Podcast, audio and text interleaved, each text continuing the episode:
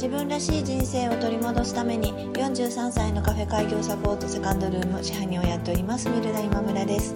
このチャンネルはカフェをやりたいという夢を25年間温め続けた私が楽しいこともへこむこともたくさんあるカフェオーナーライフをゆるゆると配信しています。本日もよろしくお願いします。ちょうど2年前ですね。体調を壊してちょっとお店に立てないなっていうふうに思って、まあ、去年のコロナのちょっと前に店の形を変えたっていう話は、えこのチャンネルでも何度もさせていただいたと思うんですけれどもでそのちょうど変えましたって言った時に、まあ新しい取り組みとして異業種交流会をお店の方で開催させていただいたんですね。で、その時に来られていたタロット占いの先生に、ちょっと占いしていただいたんですよ。私はあんまりそういうのを、あの、それまで、こう、信じてきてない部分があったんですけれども、まあなんか一度、まあよく当たるっていうふうに言われ、あの、聞いてましたし、なんか一度ちょっと見てもらおうかなとそんななんかこう、食わず嫌いみたいなことしないで、一度だけ見てもらおうかなと思って、え、見ていただいたんですね。で、えその時の先生は私がもうその新しいお店の取り組みをしようとしてるっていうことを、まあご、ご存知だったからかもしれないって、ちょっとうがった見方をすればそうかもしれないんですけれども、まあ、その時に言われたのが、自分がちょっとこう、今までとは違う方向に動いていこうとしていて、それに対して、それがいいよっていうふうに応援してくれたり、賛同してくれたりする人はたくさんこれから出てくるけど、えー、多分、お金はそんなに儲からないっていうふうに、え、言われたんですよ。で、あ、そうなのかと思って、えー、じゃあもうカフェやっててもその新しいことをやっててもまあまあお金には縁がないのかなっていうふうに私はその時思ってたんですけれどもまああの当たったというかなんていうかコロナがやってきましてまあカフェの営業だけではなかなかその難しくなったんですね。まあ、それも飲食店ほとんどそうだと思うんですけれども。だけど、なんだろう、こう、まあ、確かにお客様が少なくなったりしたのは、もうお金的にはすごくしんどいけども、それに変えられないぐらいこう、たくさんのお客さんの温かさとか、お客さんに支えられていることとか、え新しい取り組みに対する反応だとかいうのがすごい手応えがあって、もうどうしてこんなコロナなんて来ちゃったんだろうみたいな感じの、こう、後ろ向きな捉え方っていうのを、まあ、しなかったんですね。えー、今年も、まあ、その状態がずっと続いてはいるんですけれども、でもまあ、そうは言っても、やっぱりカフェをやっってる限りは、まあ、きちんとやっぱりカフェでも、えー、まあ、どんなことがあってもカフェでちゃんとこう、利益が取れるような体質みたいなものを作っていかないといけないっていう気持ちはずっとあって、まあ、いろんな、その、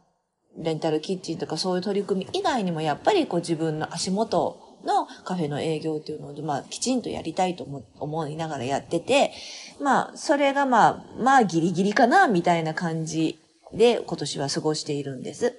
で、え、私の、ま、お客さん、お常連のお客さんに紹介していただいた、まあ、とある、また、えー、占いの、えー、方に、まあ、ちょっと、えー、先日に、えー、いつぐらいだったかな？もう一週間前になるのかな？あ、そんなことないか。四五日前ですね。えー、四五日前に、まあ、一度、また見ていただいたんですね。まあ、今年に入って、まあ、どんな感じかなって。まあ、それを信じてどうのこうのっていうことはなかったんですけど、まあ、ちょっと、他の人にも見てもらいたいかなっていう気持ちで見てもらったんです。で、その人にはもう何も伝えてないんですね。今までどういうことがありましたとか。で、もちろん、あの、オンラインだったので、うちのお店のことほとんど知らないし。で、見ていただいたんです。そしたら、えー、もう自分がこれをどうしてもやりたいというふうに思っていることって、もう自分の中ではほぼ決まっていて、だけど、まあ、多分お金は儲からないってごめんなさい、笑っちゃったんですけど、お金は儲からないって言われたんですよね。で、私もう本当に笑って、なんか、あ、そうなんですね。あ、もうそういうことなんですね。みたいな感じで、こう、胸の中がスッキリしたというか、もう自分がその、まあ、カフェだとか今やってることをやってる意義というのは、もう全然お金儲けではないんだなっていうのが、もうなんか自分の中で腑に落ちたというか、あの、そういう気持ちになりました。儲けたいかどうかって言われたらば、多分儲けたくないんだと儲けなくてもいいと思ってると思うんですよね。まあもちろんその自分が生活していく上で必要最低限のものって絶対欲しいし、そうじゃなかったらお店でやっていけないけど、でもなんかこう、あっちもこっちもビジネスがうまくいっていて、なんかウハウハみたいな、そういう状態を多分もう全然自分が求めてないし、これからも多分求めなくって、なんかそれよりも大事なことが多分自分の中で決まってて、なんかそれはえお金じゃないとか言ったらちょっと綺麗事っぽいかもしれないけど、多分お金ではないのかもしれないなっていうふうにその人とのお話を、えー、聞いてて思いました。で、最後に引いてもらった、えー、カード2つあって、えー、1個は、なんか私はなんか女王様みたいな、女神様女王様？女王様みたいな感じのカードで、なんか金の玉をこう大事に抱えてたんですよね。で、まあ、金の玉だからなんかお金っぽいんだけれども、実はなんかすごく自分が大切にしているものを、なんかすごくこう、大事に大事に抱えてるっていう、えー、そういうカードだったみたいなんですね。で、まあその大事に大事に抱えてる金の玉が本当に、まあ、金なのか、他のものかっていうのは、まあ他のカードを見ていただいたら多分お金ではなくって、人とのつながりだったりとか、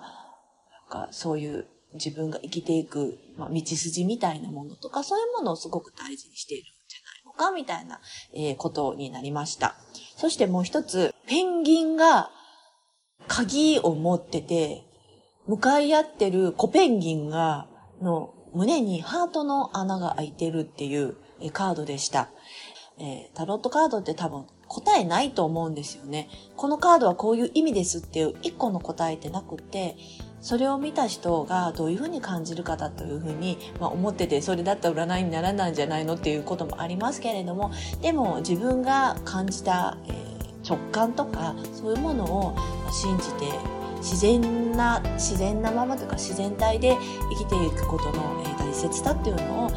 占いの方とお話しさせていただいて、え、感じました。今日も聞いていただきましてありがとうございました。セカンドルームでした。